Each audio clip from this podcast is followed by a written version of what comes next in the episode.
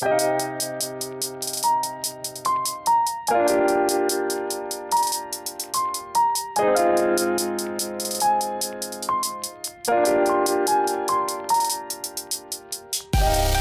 迎收听跳岛 FM，这是一份可以用耳朵收听的文学杂志。在这里，你将听到关于文学的一切，以及更多。用轻盈的声音装载有重量的语言，用鲜活的讲述赋予生活叙事的形状。和我们一起从一本书到下一本书，听见文学，阅读生活。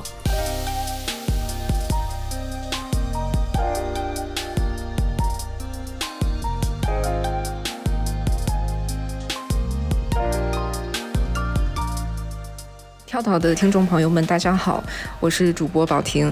今天请到两位嘉宾，一位是香港著名作家董启章，他的代表作有《自然史三部曲》，其中第一部就是《天工开物，栩栩如真》。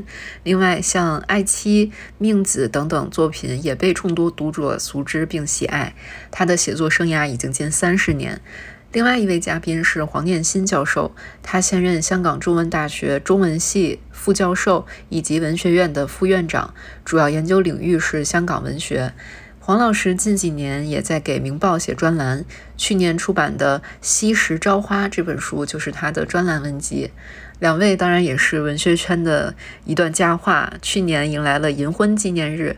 今天我们有幸在两位粉岭的家里做这个访谈。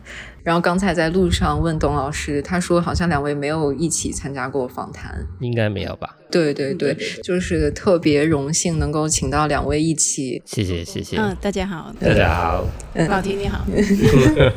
嗯，就是我私心上其实一直有关注两位的作品，是你们的超级粉丝。像我一样的读者，可能一直有关注两位各自的新作发表，特别是读到像《爱妻》这样里面有写文学夫妻生活的小说，忍不住会揣测两位平时真实的生活是怎么样的，会不会有一些想法的交流或者互相启发等等，这个过程是怎么样的？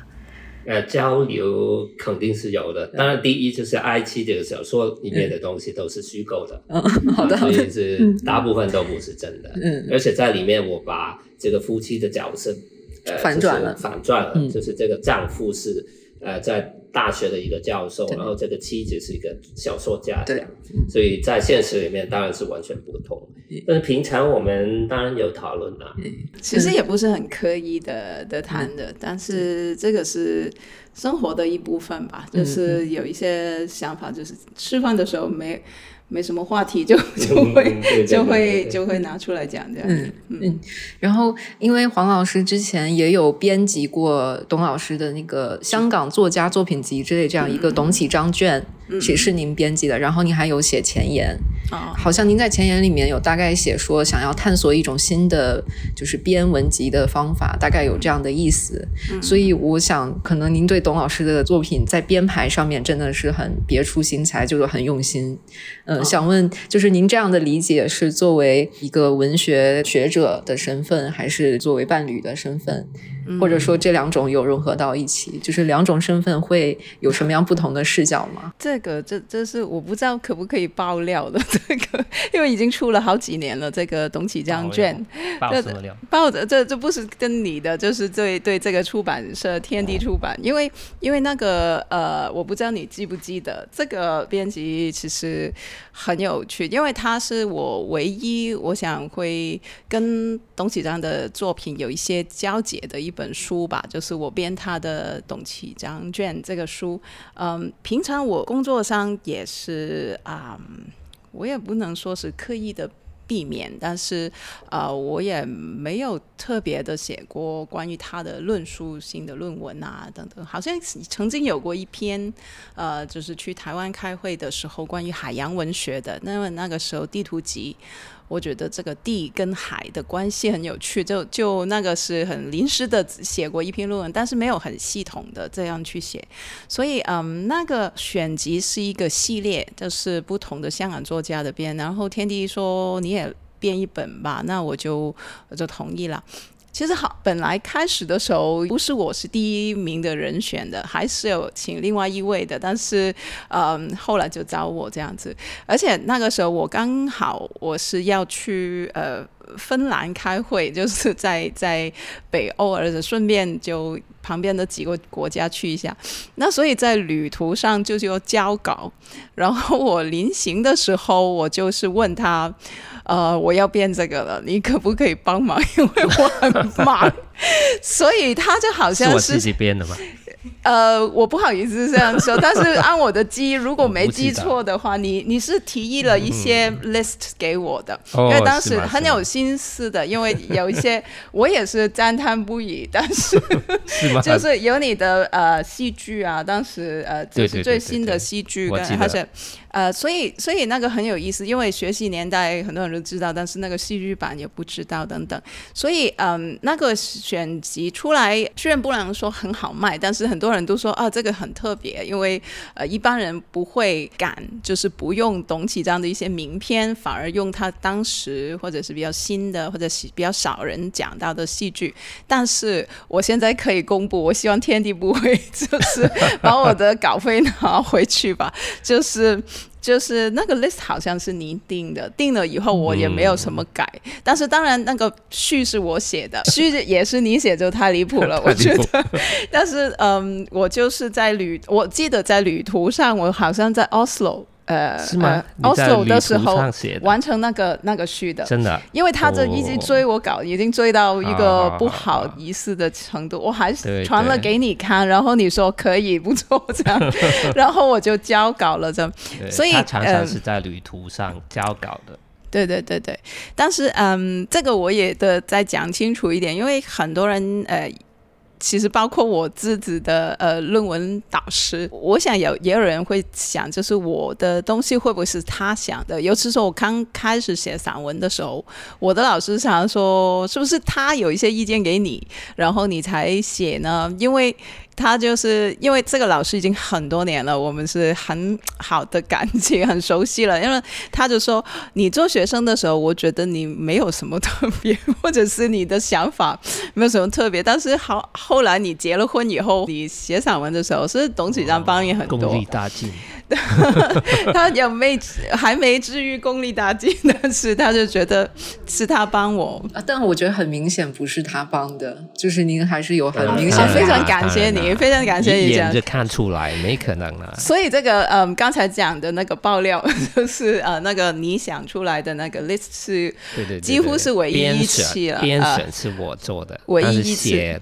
这个序是你做的，对对对对，但是其他我的编选都没有他做过的。这个参与，我觉得比较特别，就是东启将卷是他给我第一个建议，然后然后这样出来的。但是呃，你刚才说远了，就是回来说他的作品的呃特色，我想。这个是很大的题目了，它也牵涉到很多不同的时期啊，呃，而且他小说的主题啊、观点都很宏大。但是我补充的就是，顺着我们讲散文这一点，我个人是很喜欢看一些小说家的散文的。每一次我都会有一些我觉得很特别，比方说张爱玲，很多人讲。但是我看张爱玲散文的时候，我觉得是完全另一个张爱玲，而且那个天地是我没想过的，而且很喜欢的。然后就是很多好的小说家，比方说，嗯，香港比较通俗的艺术的爱情小说，很多人讲。但是我个人是非常好，就是很最最新他的散文的，这是他的散文很好。然后，呃，黄碧云也是小说，很多人很迷他的小说，但是。香港作家中，我觉得那个散文的笔法最特别，我想他是其中之一。其他很多很多人也是，所以董启章的散文可能有点不一样，就是他小说的世界很丰富，但是他的散文是很清楚、透明的，或者是理性的，这个也是他的一个特点。但是还是支持我，我觉得散文跟一个人的主要作品的一体两面，很多时候都。都好像是一个对照这样。董老师，您同意刚刚的评价吗？哦，同意，同意，完全同意。嗯，明白。那接下来就想进入《天工开物，栩栩如真》这本书一些比较具体的问题。首先向听众们简单介绍一下这部作品《天工开物，栩栩如真》这本书最初是在十八年前出版，在很长的一段时间内都是绝版的状态。这本小说采用了非常特别的二声部的写法。呃，一个声部写的是董父这个香港人的家庭变迁史，写出了一个以旧物承载的香港历史；另外一个声部是叙述者我苦恋着一个女孩叫如真，从而用书信创造了一个虚构人物叫许许。今年的四月份，《天工开物，栩栩如真》这本书出了 NFT 版本，董老师也表示这是一次新的出版实验。这部作品其实曾经获过不少的文学奖，也可以说是董老师的作品里特色非常鲜明的一个代表作了。所以想先从这本书的创作灵感开始提问：当初为什么会选董父和龙金玉的故事开始写起？呃，因为天工开物似乎是一个很宏大的一个主题，那么为什么会选择家族的故事作为起点呢？嗯，对，为什么呢？就是董父就是我真实的祖父了。呃，因为他以前就是开了一家工厂，叫董富记，里面是做一些呃零件的。然后我爸爸就继承了这个工厂，所以从小我们就住在这个工厂的楼上，然后下去都见到啊我爸爸跟我祖父在里面工作的样子。所以我对于他们这样的工作，就是去制造东西这样的一个行为，印象很深。所以后来我读到明朝这个《天工开物》啊，就是宋应星写的《天工开物》这一部，就是明朝的时候去记录当时中国的各种的技术的一本书的时候呢，我立即就想到我自己的家族背景里面也有人一直就是两代一直都是从事这样的一种技术性的工作。啊。然后我就反思，就是后来我没有从事这这这个方面的工作，但是我作为一个写作的人，事实上也可以说是，呃，间接的有所继承，就是我把自己写小说文字的创作也当成了一种去打造一个世界的行为。那这样在精神上，我觉得自己是继承了他们的工作，所以后来慢慢就形成一个想法，就是不如把这个家族。然后也围绕这个董富记这个工厂的背景去发展出一个家族的小说，然后就把这个概念跟明朝这个天工开物联合在一起，变成了一个如何去。创造的一个故事。嗯，因为我我想先分享一些我读您的作品的一些看法。就是我读您的作品会感觉到里面有对两种技术的感觉的描写，一种就是比如说像写到人物，他可能用那个无线电在找一个频道，然后但是他找到的声音可能是非常模糊的，吱吱呀呀的，根本听不清楚的。但是呢，他可能在这个行为的过程中，他会有一种很浪漫主义的一种感觉出来。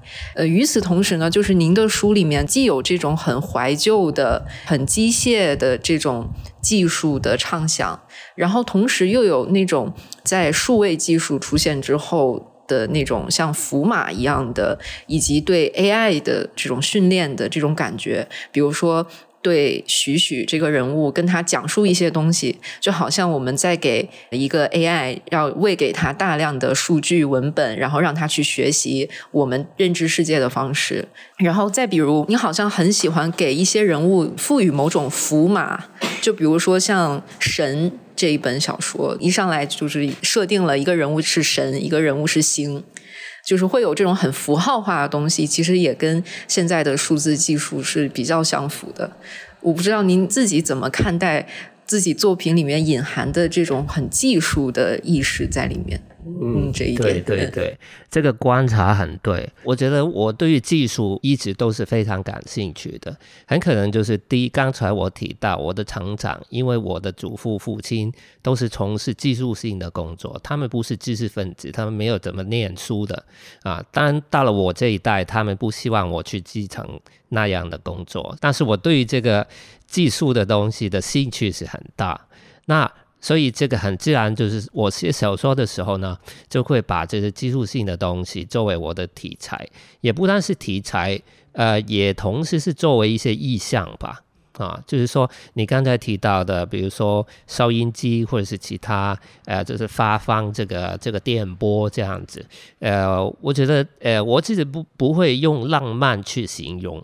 啊，我就觉得会这些东西都是隐喻。我觉得这个根源在，比如说我在九十年代的时候最早写的书，事实上是几本小书，就是校园小说啊，第一本是呃纪念册。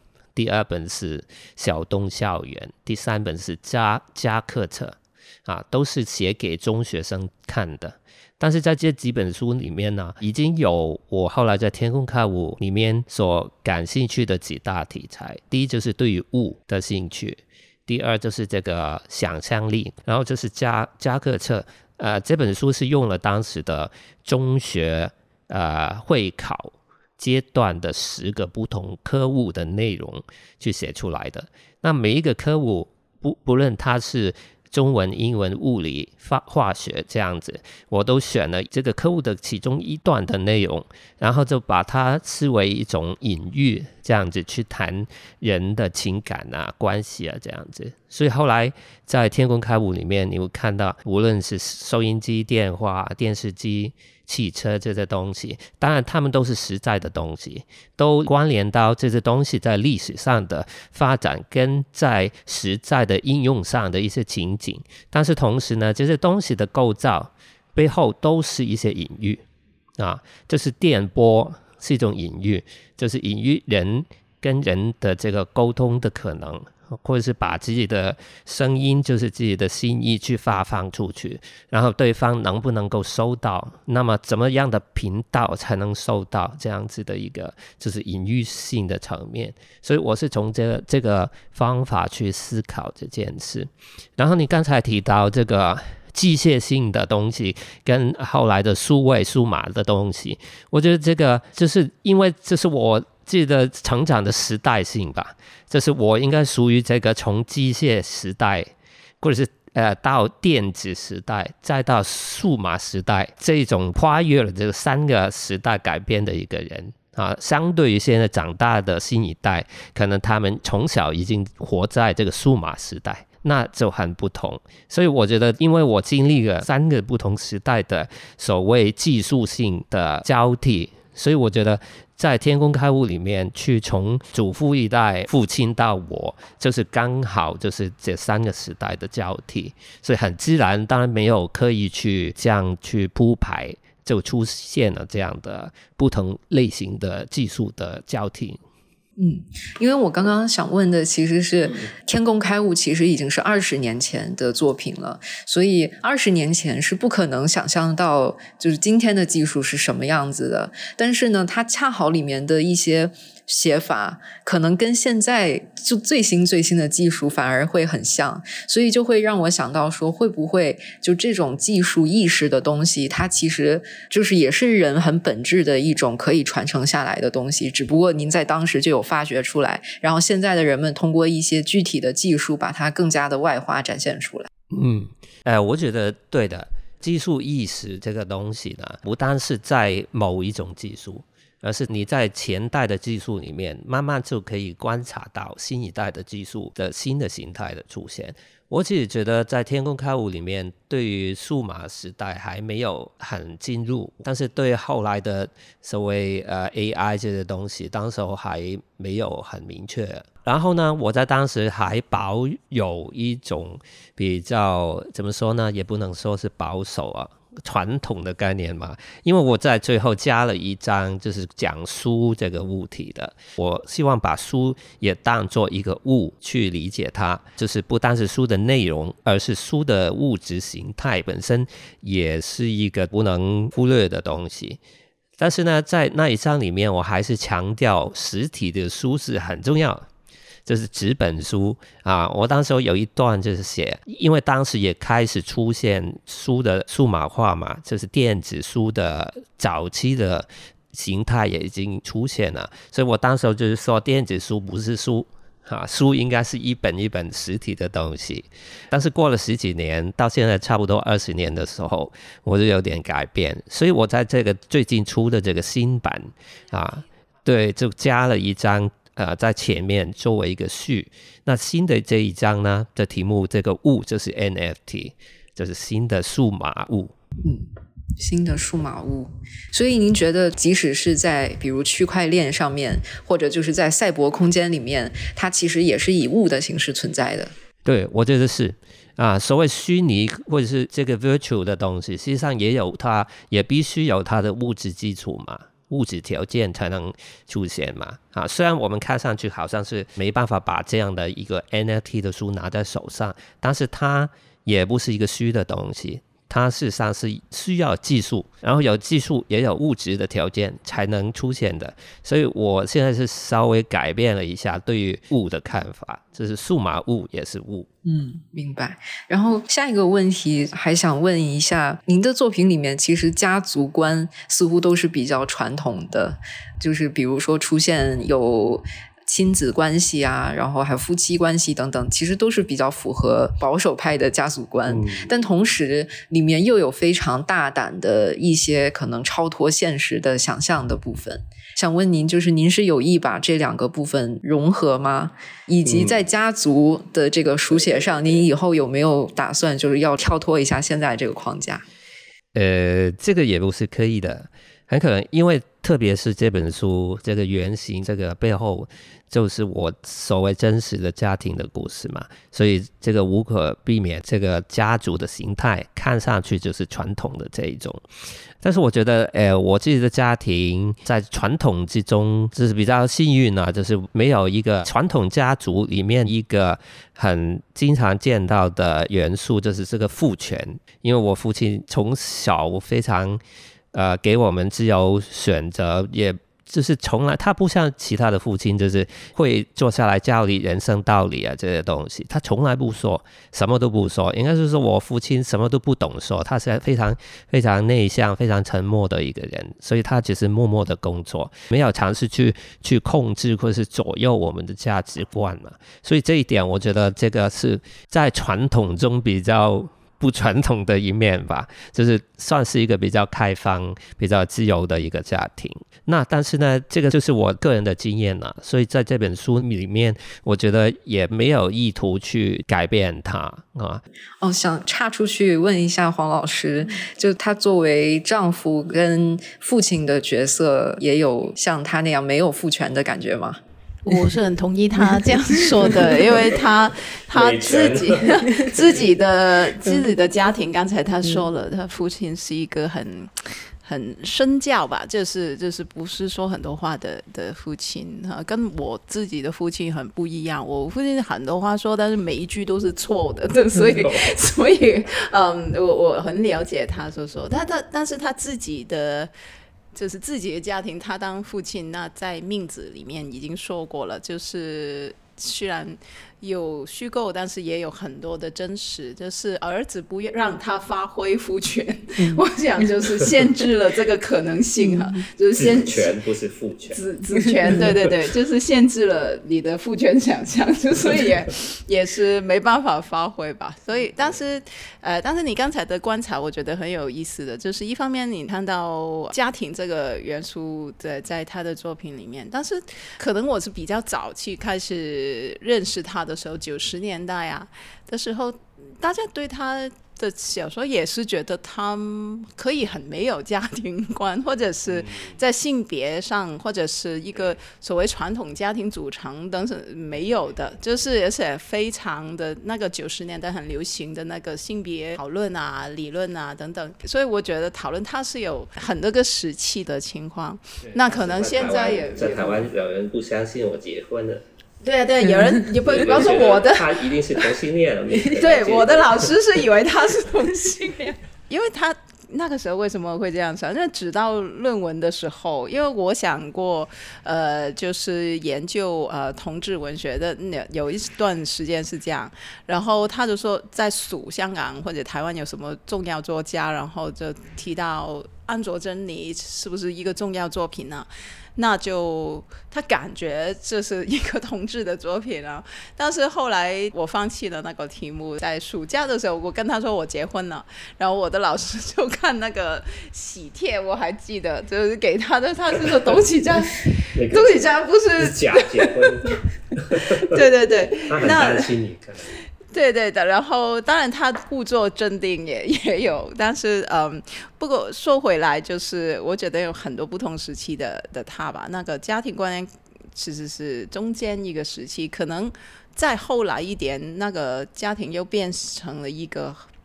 这是一个虚构，很虚构的对面，或者是就有有一些要破解或者测解这个家庭的意图。应该说，就是我可能没有尝试其他类型的家庭，但是呢，在我既有的经验里面的家庭形态，我是每一部小说都去，呃，怎么说呢？去。扭曲他一点点这样子，所以有时候是会把丈夫跟妻子的角色搞乱啊，然后有时候就妻子不在啊，有时候就丈夫跑到另外的地方，有时候有儿子，有时候没有儿子，这样子就是在这个有限的关系里面去做一些改动，这样。就这个也很像电脑城市里面，你去给他设定一定的条件，嗯，你不觉得也很技术化吗？啊，也可以这样说啊，对对对对对对。嗯，对，就看您的作品，其实总是感觉，特别是近几年的吧，就比较新的一些，还是会觉得很像，就是让一个电脑城市在那边跑，然后最后才发现，可能我看到的只是一个电脑模拟出来的一个城市，这样子就会有这样的感觉，然后又一下子又被拉回到现实里之类的。所以我很少就自我成为一个 Chat GPT 了，对对，我是 Chat DKC，对对对，可以这样形容的。就是我写手我写手说的方法，很可能就是去先设定一些这个框架，或者是好像是现在跟这个 Chat GPT 的，给他一些所谓 prompt 这个东西，人家现在流行就是说这些是咒语嘛，然后就是给他 prompt，那我们怎么样去 prompt 这个电脑这个 AI，然后它就产生什么东西？所以很可能我以前就是一直在 prompt 自己。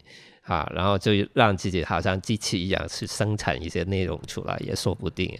嗯，所以您觉得您的作品会跟现在的技术的发展会同步的在改变？就其实您被技术影响还蛮大的。呃，我觉得会的。以前读这个卡尔维诺的时候，一篇文章，他谈到，呃，这篇文章叫 Cybernetics and Ghosts，就是无控学和鬼文这样子吧。那它里面提到就是文学机器这个概念，就是说啊，很多人都在思考怎么样会不会有可能去发明一个文学机器。然后他就说，事实上，一个作家他在运作良好的时候，就是一个文学机器。啊，我觉得这个概念很有趣，所以我一直都是把自己当做一个文学机器 这样去对待的。嗯，您也同意这个说法？我呃，对对对，我我我就您您会觉得就是董老师他的写作，比如说让您用几个关键词去描述他的母题的话，会用什么样的词去描述呢？哦，这个很难。这母题，我想他是抗拒那种母题，因为研究他的人已经说了不少母题了，就是香港啊、呃物件啊，然后等等的，这是就是历史、理性啊、历史啊、呃历史啊等等。但是如果你刚才，我只是比较想顺着刚才讲那个写作机机器。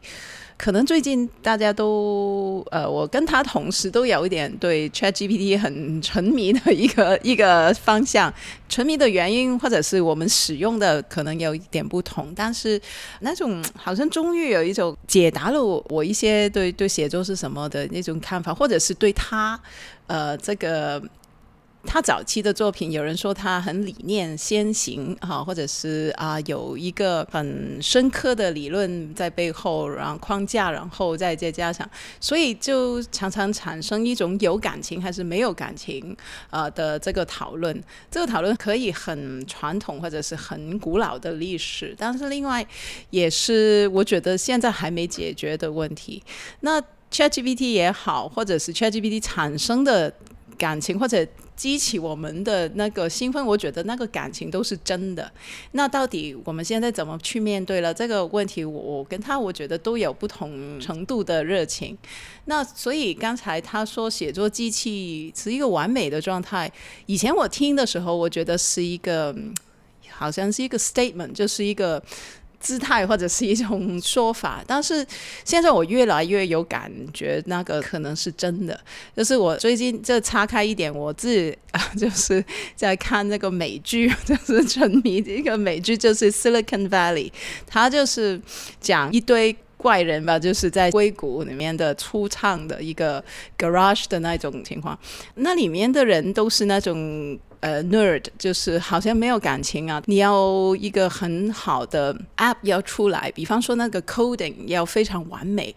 那个其实我觉得文学也是一个完美的 coding，就是啊，他刚才讲的 prompt 就是有一些指令，我们怎么定一个好的题目去创作？那其实一个好的 prompt 就是指令，然后你。真的技术，你要很精准的，不管你写出来好像是一个很长的、很复杂的句子，其实是一个很精准的设计。那他最喜欢的普鲁士的那种，就是几页长的句子，其实是一个很精准的。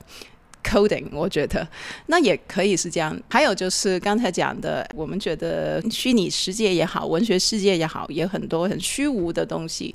但是那个刚才讲那个美剧里面，常常都有一些场景，就是你要很跑得很快，或者运算很快，你其实他们需要解决很多硬件的问题，比方说呃那个硬件的温度会很高，或者电线家里都跑的电线都不够位置了，诸如此类。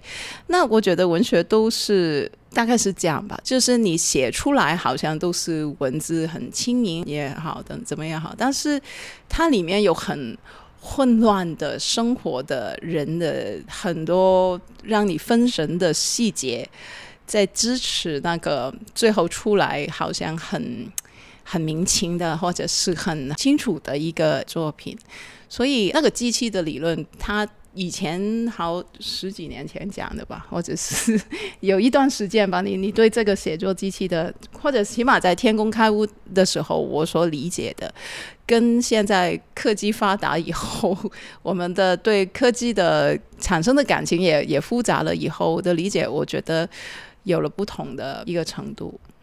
但是纯粹说 Chat GPT 生成的一些文本，您会把它认为是文学吗？比如说我叫 Chat GPT 写一个故事给我。呃，我认为呃要看我们怎么定义文学了。如果我们把这个定义这个要求定的比较高，那当然现在 Chat GPT 随便写出来的东西不算是文学。我觉得文学当然也是从这个卡尔维诺。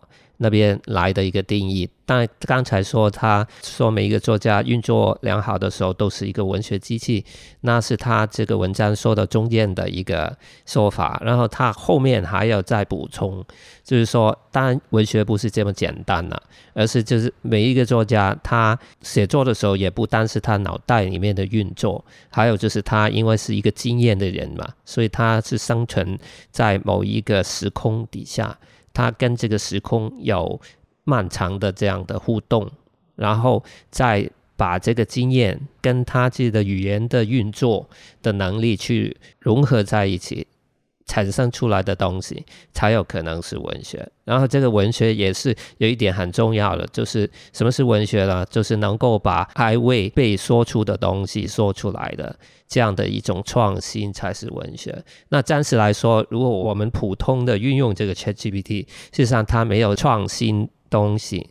他因为是通过这个大型的学习，然后他最擅长的东西是模仿，但是模仿不是创新了，模仿只是把既有的东西用一个很可能在技巧上看上去蛮不错的这样的一个表现去生成出来。所以我觉得，如果有一天这个 AI 能够第一跟这个时代、跟经验世界互动啊，能够感知。啊，现在的一个历史时空里面所有的经验。然后再能够把这个经验用一种以前没有人用过的方法去表现出来。那如果有一天他能做到这个，我就会承认他是文学。嗯，就您之前在关于香港字的访问里面有说过这样一句话：说我们理解事物的角度可以是主动创造多于寻根，追本溯源，到最后也是自我创造。就像您的很多书里，包括像。天工开物也有很多寻根的东西，所以这个寻根其实本质还是为了创造，对吗？嗯，对对对，我一直对于根这个概念很感兴趣啊，就是所有东西的起源是什么啊？当然到了最后可能是一个神学的问题，就是生命的起源是什么？然后在历史上就是某一个文化啊，某一个地区。它发展起来的起源是什么？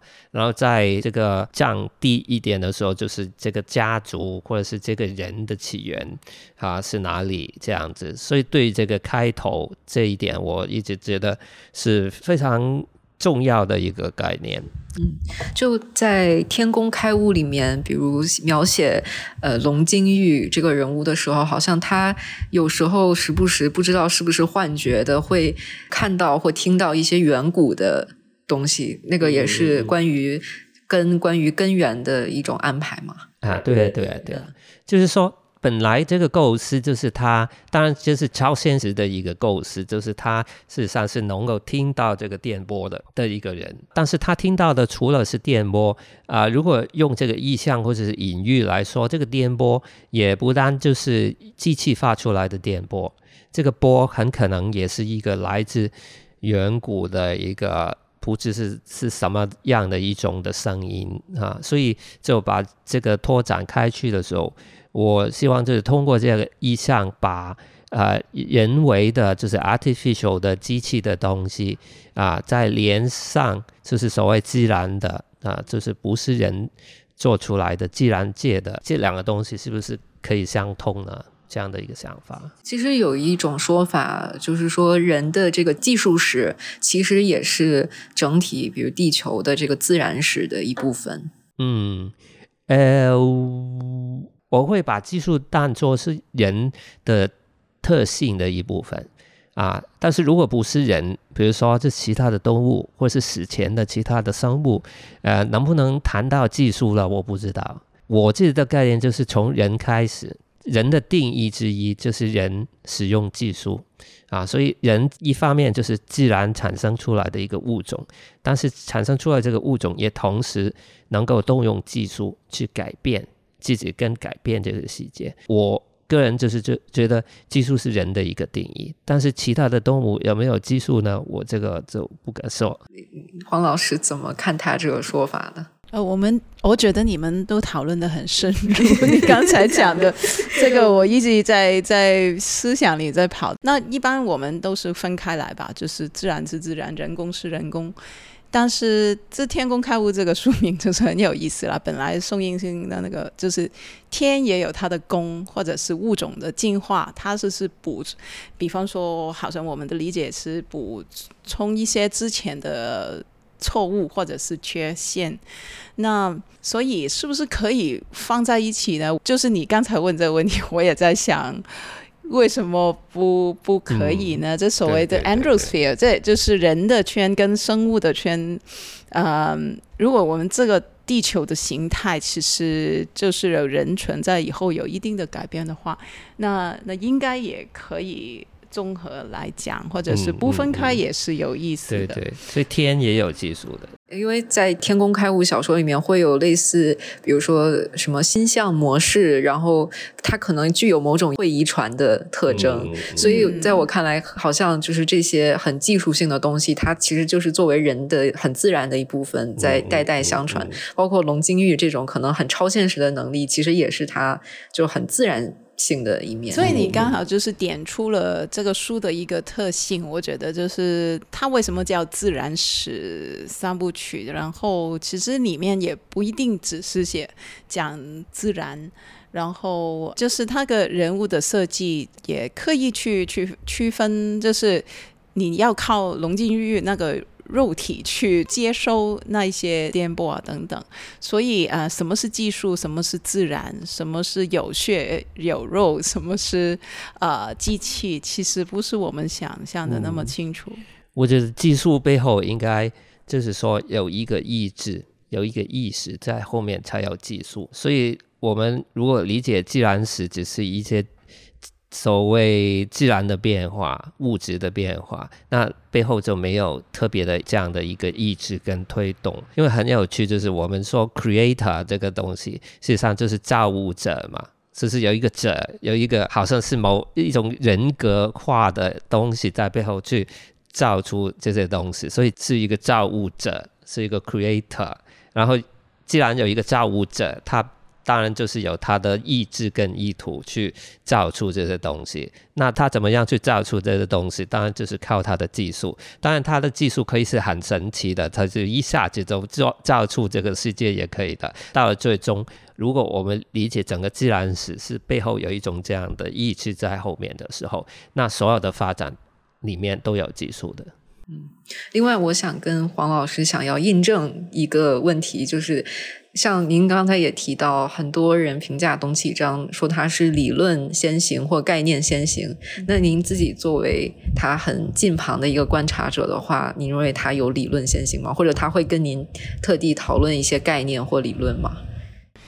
他也不会特地跟我讨论理念嘛，理论是他生活的一部分，所以他那个一般人觉得很不适合谈理论的时候，原来刷牙的时候或者什么，他都很自然会谈到他最近在看的康德啊、大江健三郎啊等等，就是所谓理论、所谓自然、所谓生活、所谓思考，其实其实没有那的那么那么开的，所以我觉得你可以说一切都是。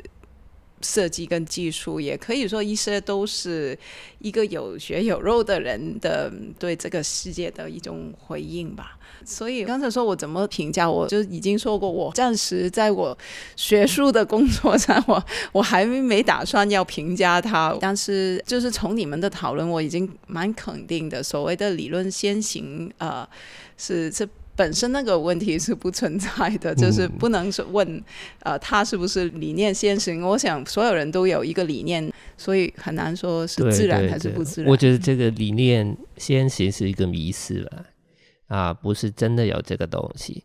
啊，第一就是刚才他说，呃，事实上谁没有理念呢？比如说一个爱情小说家，好像他的出发点就是情感嘛，但是事实上。很可能他写的爱情故事背后都有某一些特定的形态。为什么爱一定要这样发展？爱情的关系一定会这样的变化？事实上背后也有理念啊，只不过他没有说出来啊。所以我觉得理念跟情感不是分开的两回事啊。然后我觉得所谓思考性的东西、理念性的东西，也不一定是冰冷的。背后也可以有热情嘛，所以我觉得，对啊，我就是非常热情的去进行这个思考性的写作，也可以这样说。当然，热情也不一定会让人感动，就是不然没关。所以我我觉得有人觉得啊，这个小说不会引起某一种的反应，或者是所谓情感丰富的小说。但我也不觉得是读者的问题，或者说啊，你们不了解东西这样的，我不会这样说。这个也是很好的一个观点。我觉得就是情感不一定引起情感的反应，呃呃，我们也不应该这样要求吧。然后还有一个问题是关于您在写作的时候有没有想要有意识的去运用什么样的语言，就是对自己在文笔这个层面上，您一直是对自己怎样去要求的？嗯，有的，有考虑的。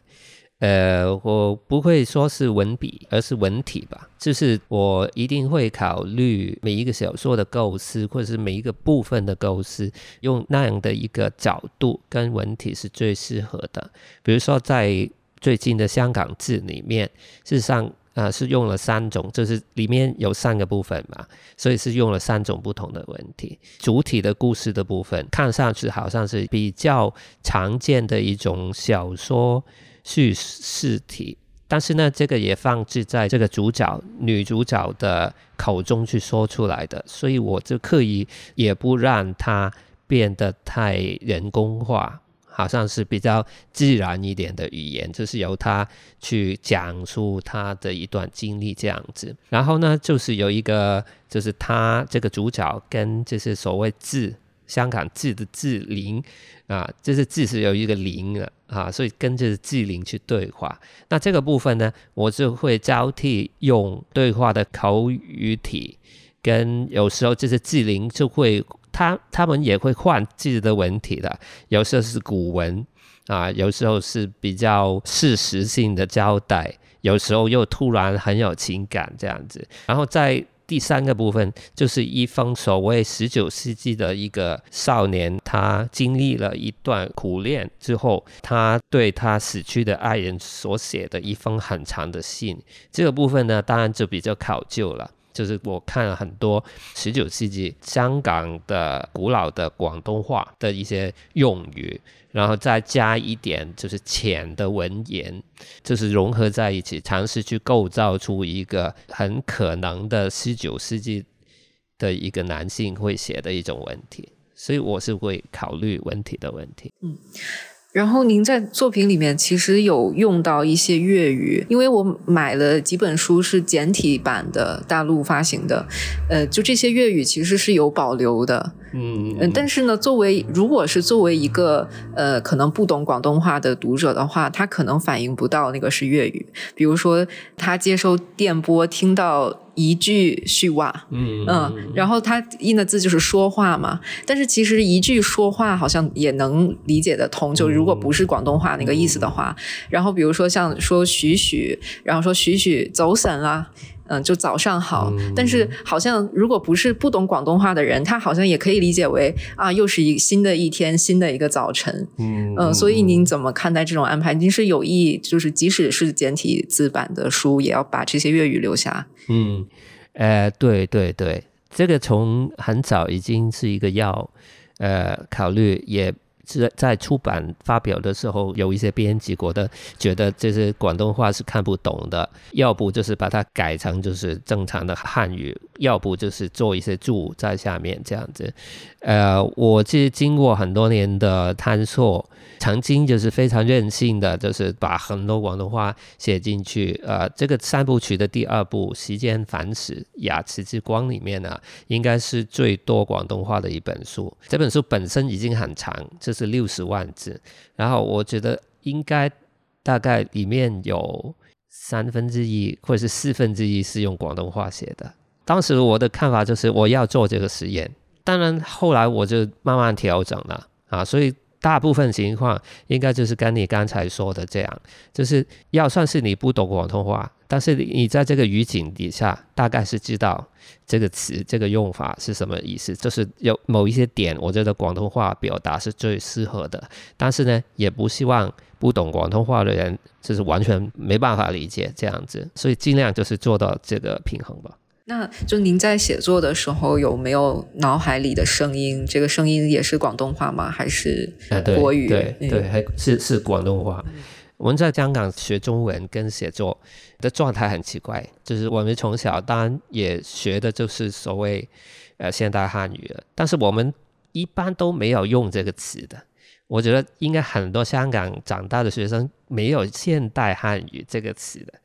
啊，我们的概念就是我们去学写书面中文，所以我们写的中文就是一种书面语啊，这是我们读书读回来，然后我们写作的时候要用的这种啊书写的中文这样的。但是呢，因为我们上课一直都是用广东话嘛，然后我们平常都是用广东话，所以我们学的只是这个语言的形态的部分，但是不是发音的部分，所以我们写中文的时候。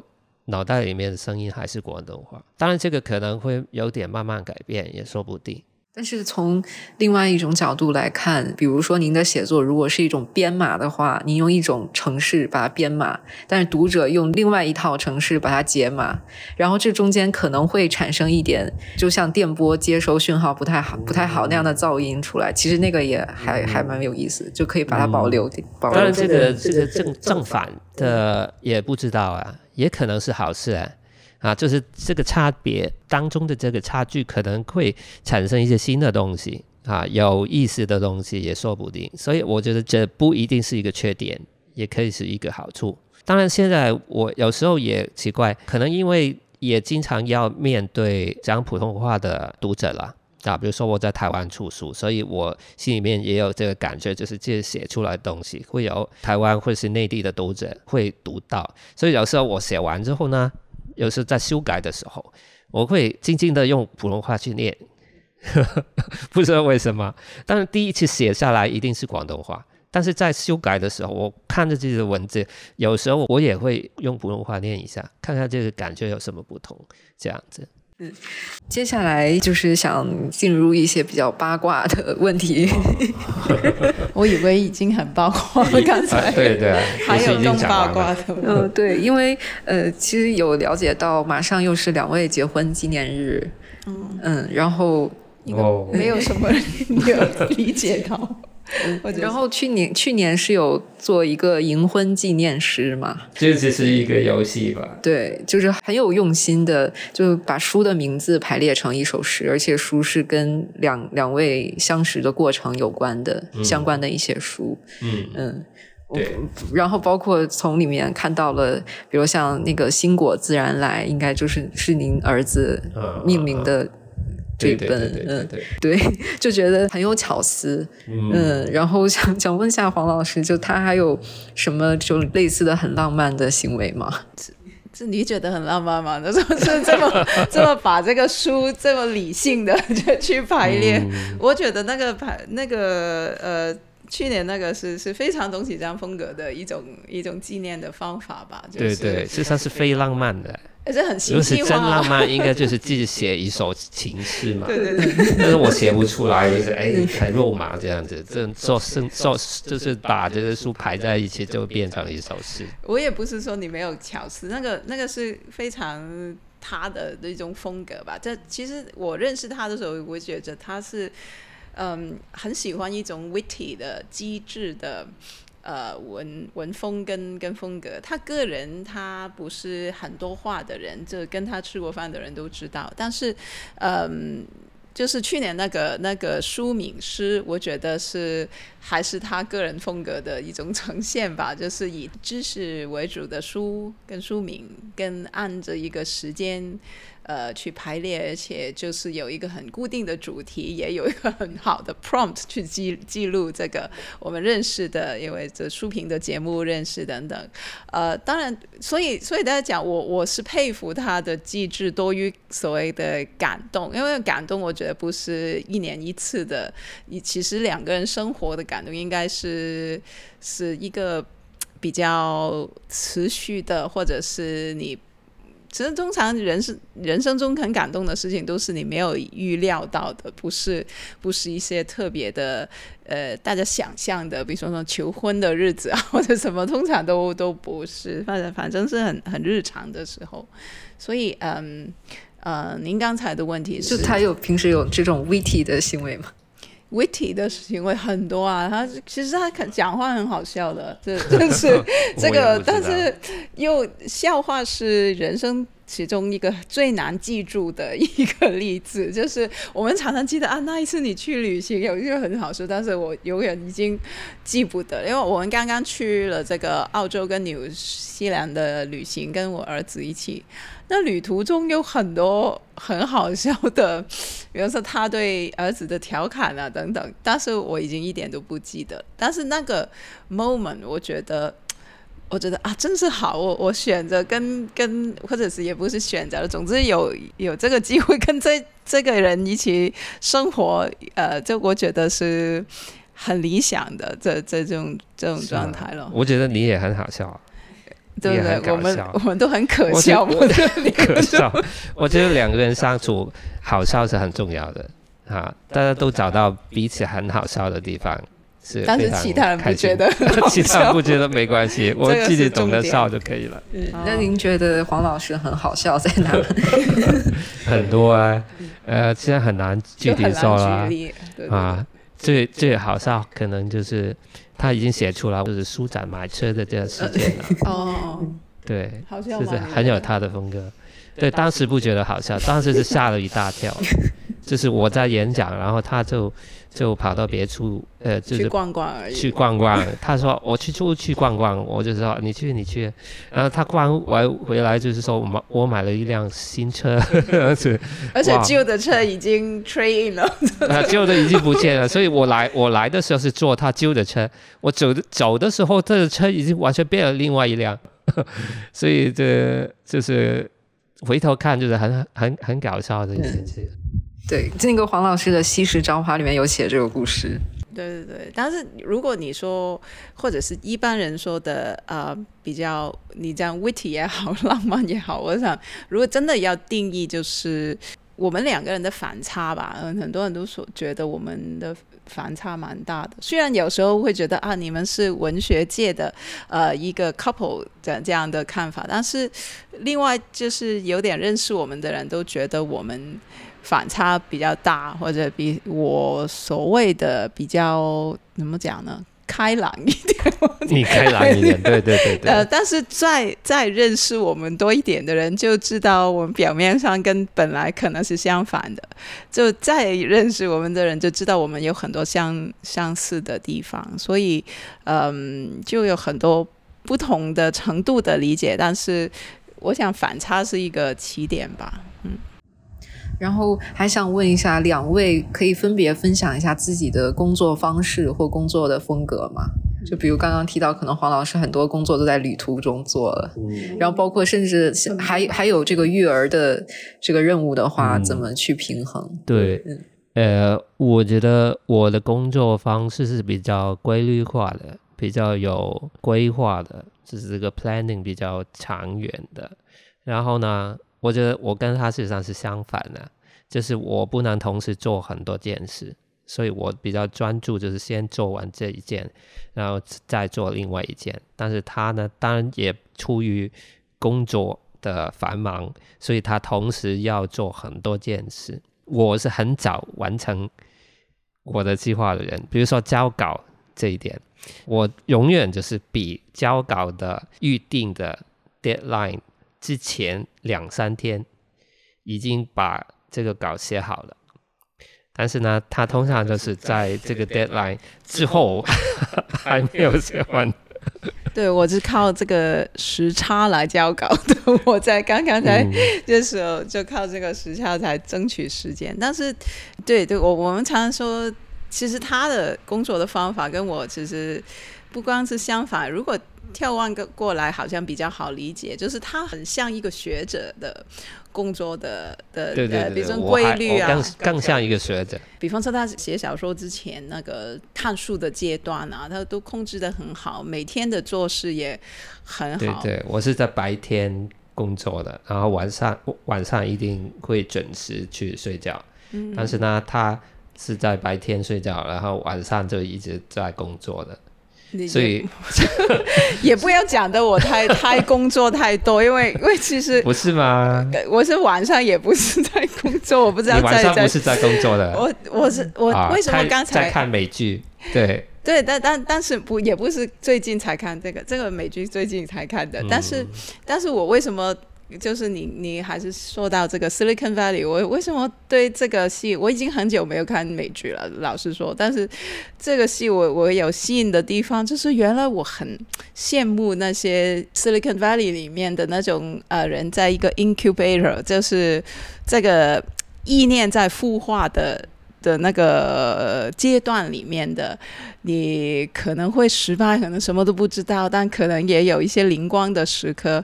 我是很很羡慕的，原来我是非常向往那种那种那种工作方式的。所以我在出现这种 Silicon Valley 的的人之前，可能就是我听到一些作家的故事啊，谁在呃二十八天以内写了一个什么名著了，我已经忘了名字。这种呢，我是很羡慕或者是很向往的。但是我跟他的分别，我想就是不光是这个日夜的颠倒这一部分，而是我相信，可能我这这是对对作家的想象。我我相信有一些事情是最后他才会逼迫你出 出来的这样子，爆发出来，就我相信爆发出来的，所以他是用一个创作者的态度去当一个学者，我是用一个学者的态度去当一个创作者。我另外一个观察就是，黄老师包括在专栏里面，其实也有写很多对各种。物件或者商品的很有审美的一些评论，就比如说我们用的笔啊，然后包括买车这样这件事等等。那在这方面，是不是董老师就欠缺一些？就比如他对物质上，就比如服装的挑选啊，或者是使用的生活的物品上面，是不是就没有那么讲究？他我也不想评价他，他这方面其实他也有一定的审美的的的要求吧，但是可能用在不同的地方。我就是年轻一点的时候，我不会相信星座的，但是后来人好像年纪大了，就 就越来越觉得事情一定有一些更大的力量在影响我们。我是金牛座嘛，这是金牛座的物质啊等等，我就是越来越。越来越相信等等等等，所以另外就是金牛座也是土象的嘛，所以我最近对土地啊、地理啊等等，我觉得会不会我这在这方面我可以多想一点这个问题。但是您刚才讲的物质，我只能承认吧，都写出来了，而且你也看出来了，但是我也没，我只是觉得啦，不算是很挥霍的买东西。他也知道了，就是我很喜欢买便宜的东西，常常买了东西叫他猜多少钱。这个猜到他已经很烦了，但是他还是要猜，而且他已经掌握了那个规则，就是要猜的贵一点吧。就是总之最后我我就是会买，就是很便宜的东西，也不一定是便宜，而是怎么说呢？比如说这个东西本来是一万块，现在。五千块就可以买到，那你就觉得这个很有价值哦。对对对对对，所以 所以我 我想澄清的就是，呃，我也不一定是是很买，都是买很很贵的东西的。那比方说，我也写零食啊，就是香港的那些零食，那那就是很便宜的东西。但是我说。就是你在一个百家或者什么的这个超市里面，你挑得出最好的一个零食，也是一种能力啊，或者是一种品味啊。在限制里面看，其实做做到什么最好的，这个是一种乐趣。我觉得，而且往往我都是一个受益人的。比如说，他喜欢笔的时候，就是钢笔，就是这个墨水笔的时候，他就啊。很多研究啦，然后也订回来什么什么非常特别的笔，然后就会送我一两支，所以我变成了一个受益人。他是很被动的这个收益啊，就是我我会说服他，这这个是最适合你的，这个是最什么什么的笔，那个历史一大堆，他就不得不同意的，就觉得有一支世上最适合他的笔这样子了。所以，就两位在家庭的分工上是怎么安排的？虽然有一点私人，不好意思，不会没有分工。嗯，就比如说，就是在育儿方面，呃，可能就是以前儿子比较小的时候要照顾他吧，但是白天练习要工作、回大学教书，呃，其实都不能就是跑开的。所以日常去带孩子，可能我会做多一点啊，就是平常带带他上学、放学，然后下午再做一点功课这样的一种事啊。因为我时间比较弹性嘛，所以这些东西都我做比较方便。那星期六、星期天我们就轮流带他去坐巴士，就是去去去他最最喜欢。后来大一点就爬山了，就是啊，行山的那个。那些活动啊，但是现在已经呃，而且还有他的妈妈的帮忙，那所以所以是我很感恩，就是没有什么很难忘的记忆。我以为人人都是这么顺利的，后来我才知道有人说这个很难，就是带孩子会产生很多矛盾等等。但是我就是好像没有什么痛苦的就 就经过了，而且现在的话就孩子更大了，所以所以但家里的就是我的也是很少。什么需要我？我也不知道那是家务是怎么完成的，就就不觉得就完成了。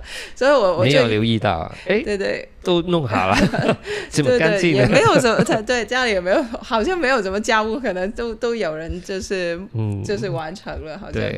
很很神奇的，就是你你容许我保留我的书房的混乱，我是最最感恩的一个唯一的要求，其他都都没有什么特别。对，因为像我，可能很多读者都会有这种感慨，就是董老师在这种还有育儿的任务的情况下，还能如此的高产。对对对对对，就是想问您是怎么做到的？我也不知道哎，怎么做到呢？哎，中间有几年事实上是比较难的，所以事实上是停了四五年是没有出小说的啊。所以所谓三部曲出到这个学习年代是二零一零年之后呢，本来就是打算写下去，但是不是很成功，那就暂时放下，然后一直等等等，可能到了二零一六年才出新这部书。所以以出长篇小说来说，是中间停顿了五年。这五年可能就是孩子最难搞的时候，是花最多时间在他的身上的时候。所以事实上也有一点点的影响啊。不过这个影响慢慢又过去了，所以后来又重新去可以重建这个节奏吧。所以您从来没有受到过，呃，比如说自己这个小说的灵感不够了这样的困扰。嗯，没有灵感不够，应该说就是我永远都有一些东西准备在写去写的，不是没有灵感，是很多灵感。啊，灵感太多，很可能是灵感太多，就是这个三部曲后来变成了四部曲，然后后面还有第五部、第六部一直在想，然后都都写下来，这是很宏大的一个构想，但是这个东西变得太大了。啊，事实上是没办法实实实现的东西，所以就暂时停下来。嗯，所以你在写的时候是会很顺利的，就是一气呵成的这种感觉，还是更像是在慢慢慢慢编织的感觉？嗯，通常都是顺利的。嗯啊，比如说我今天要写五千字，坐下来，然后就是。五千就出来了，就是很少，就是说，哎，非常艰难啊，写了一两段也不行啊，又删掉它，要重新再写，一般都不会的，可能就是我准备的时间比较长吧，所以到了我，呃，真的觉得就是这个时机是成熟的时候，坐下来写，就代表事实上我在意识里面已经准备好，所以黄老师他生活中也是这么。就是非常克制，执行力很强。就是因为从刚才就感觉是一个非常冷静，然后又很强力的这样一个形象。对我见证过他，就是他也有不同的阶段嘛。有一个阶段是用一些很大的画画画的纸去画人物表，然后中间这这延伸出来那个画图的那种方式。那我觉得是学者型了，都是那一种了，就是大家去去说延伸一个概念的时候会用的那种思想图或者是是画图的方式吧。然后，呃，我也见证他很规律的写作，不光是一种时间上的规律，而且我们在生活二十几年来，其实也不同的阶段。比方说，有时候刚刚结婚的时候，家里很小，或者是客厅很小的那个。台这个桌面上的东西越来越多，多到只有一个 A4 size 的地方，他都可以写。然后就用电脑的时候更更加可以写，而且又后来就。他的书房在曾经在客厅，曾经在儿子的房间的一个育育婴房间里面的一个袋子。应该说，我大部分时间是没有书房。对对对对对对，只有其中的十年吧，就是豪风年的那个。对对，在上一个家里面有一个自己独立的书房，其他的时候，现在我也没有书房的，我是在睡房里面的床的旁边的一个小桌子上写作。啊，以前就是在客厅。嗯，对对对，客厅也有，就所以，我我也很佩服他的，就是可以在不同的状态以下以下写作。他结婚之前，他曾经好像在香港那些快餐店里面也也写过吧？还是是构思，还是真的去写？快餐店也写，这我也不可思议啊！我觉得那么吵的地方，以前家也很小嘛，以前就是结婚之前，啊，住在这个柏树界的这个旧的家。老家的时候，地方也很小，然后呃，我跟弟弟住同一个房间呢，他就睡在上面啊，就是两格的床，上下铺。对对对，他在上面，我在下面。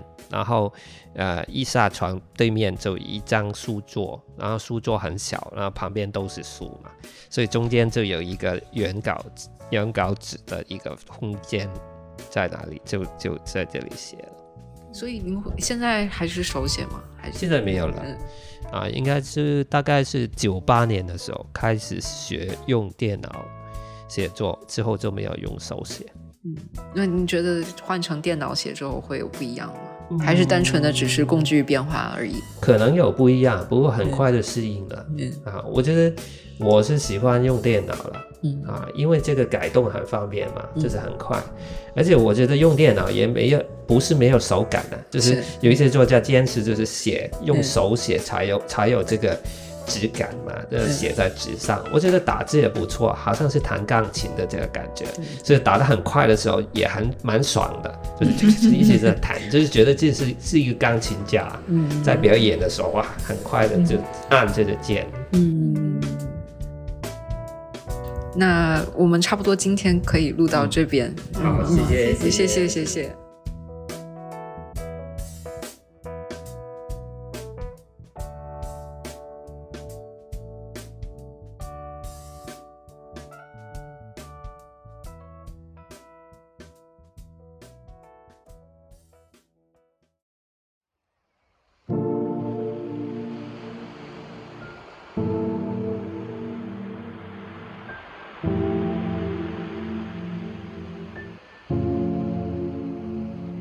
大家好，我是跳岛的策划编辑何润哲。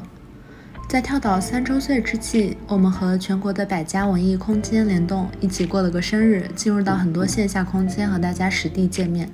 接下来的这一年，我们也会在每周五的节目中为大家介绍一家独立书店，用网络电波为岛民在现实生活中的书店探险提供指引。今天的节目嘉宾来自香港。这期岛屿空间介绍给大家带来的，也是一家和香港颇有渊源的书店。十四年前的冬天，一家名叫库布里克的书店在北京东二环的当代 MoMA 落脚。正如这个名字所暗示的那样，书店除了经营书和咖啡之外，也兼营原版电影海报和特色电影文创。根据店员们的说法呢，之所以书店会叫这个名字，是因为他们的老板是电影之神斯坦利·库布里克的粉丝。事实上呢，二零零一年库布里克首店在香港油麻地诞生。是的，二零零一年与库布里克最出名的电影作品《太空漫游二零零一》时间正好一致。那么和香港首店一样，北京库布里克书店也紧邻同公司的百老汇电影中心。作为内地首家的艺术影院，这里常年有着高质量的艺术影展，是北京著名的文青聚集地。我在北京上学时，也经常去那里看电影。相信有不少影迷都和我一样，是在后场或者散场后的间隙，发现了库布里克这家小而美的书店。它那色调明快的草绿色的满墙书架，实在让人过目难忘。除了刚才提到的原版电影海报之外，北京库布里克书店还能找到不少罕见的台版、港版书籍和外文杂志，是独有的惊喜。店内还会经常组织阅读沙龙、新书发布会和小众展览，质量都很高。最近在书店展出的是艺术家黄元奇的个展《无始之歌》，展期会一直持续到八月十七日。在北京的岛民们如果感兴趣，那不妨去书店看看。